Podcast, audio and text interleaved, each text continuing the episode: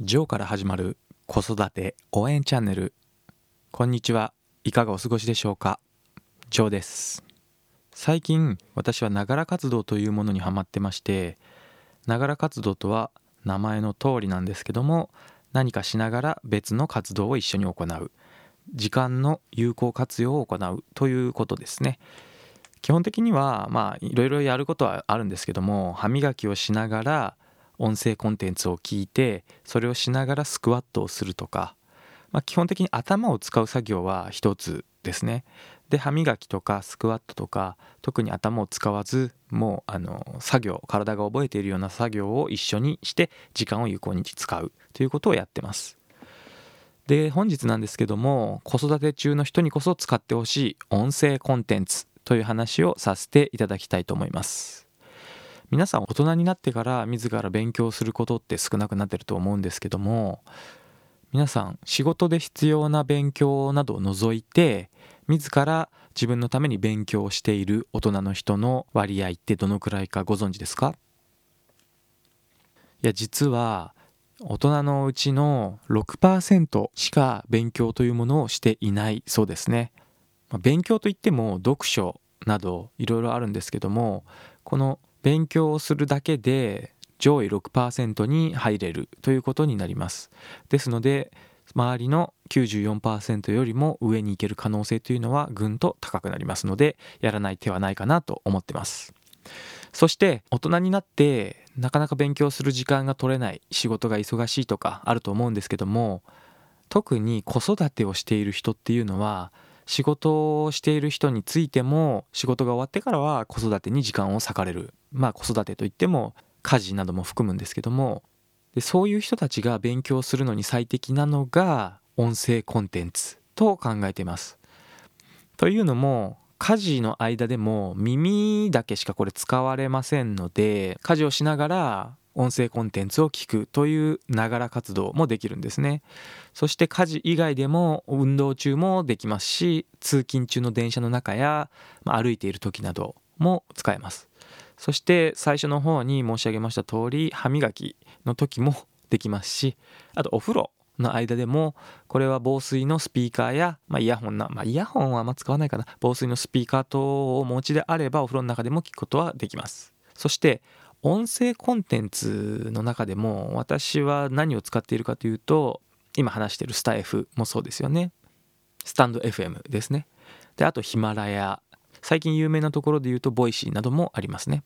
で逆にあの私今これ配信をスタ F やヒマラヤでしてるんですけども Voicy については配信については許可制なので誰もが配信を自由にできるというシステムではありません。よって Voicy は結構何て言いますかねあの配信する人が有名な人が多かったりそして、えー、配信者が厳選されているというのが特徴です。私もいつかは挑戦しようかなと思ってます、まあ、いつか挑戦しようという言い方はよくないですね。これから挑戦する予定です。一緒か。うん。そして、えー、内容は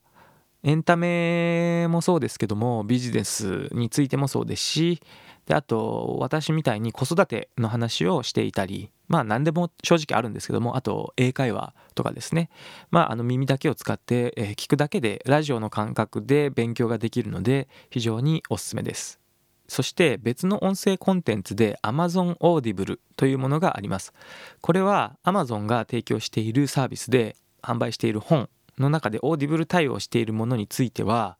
本を読んでくれるサービス耳で聞ける本というようなものですね。これ通常ですとあの月額1500円かかるんですけども今はなんと2ヶ月間無料で使えます。そして毎月1本は無料で本がダウンロードできますのでこれ本1冊分の値段で考えても月額1500円っていうのは結構安いかなと思ってます。本1冊か2冊買ったら1500円ぐらいするのでまあ大体1500円で2冊は買えないですよね。大体1500円って言ったら1冊ぐらいの値段ですよね。ですので1冊分の本が無料でついてきて月額1500円を払うと。いうような感覚です。そして最初に言いましたけど2ヶ月間無料ですので最初の2 2ヶ月間登録だけしてまあ良くなかったらやめてもいいですし非常におすすめできます。であとこれ1回ダウンロードした本っていうのはあのずっと聞けるんですね。ですので例えば2ヶ月間使ってやめたとしてもそのダウンロードした本については永遠に聞けます。まあ、もちろんあの本っていうのは目で読むものっていうようなイメージ強いと思うんですけども読むことのメリットももちろんあってゆっくり時間をかけて考えながら読むことで自分の中で咀嚼しながら内容を自分の体に染み付けやすいと言いますかうん、身につけやすい性質っていうのが本を読むことにはあるんですね。ですので本で読んでもいいんですけどもただ Audible についても気軽に隙間時間で聞けるので確かに本を読むよりは1回じゃ身につきにくいという性質はあるんですけども隙間時間で何回もこなせるということは回数こなせるんで、えー、何回も聞くことで身につけていくことができると思います。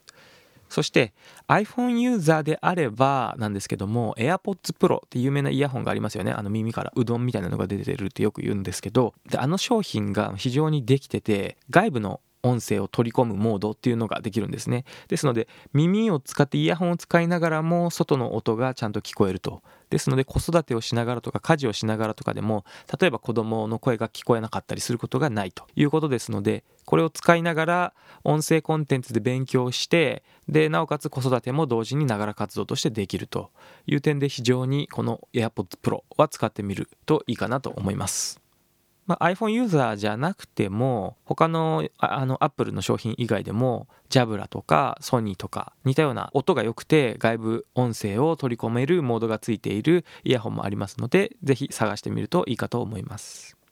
で子育てについての本を Audible で聞くんであれば私はアドラー心理学がおすすめかなと思ってますでアドラー心理学はもう大体の皆さん知ってる人も多いと思うんですけども子供と対等な立場であるということを基本にしているんで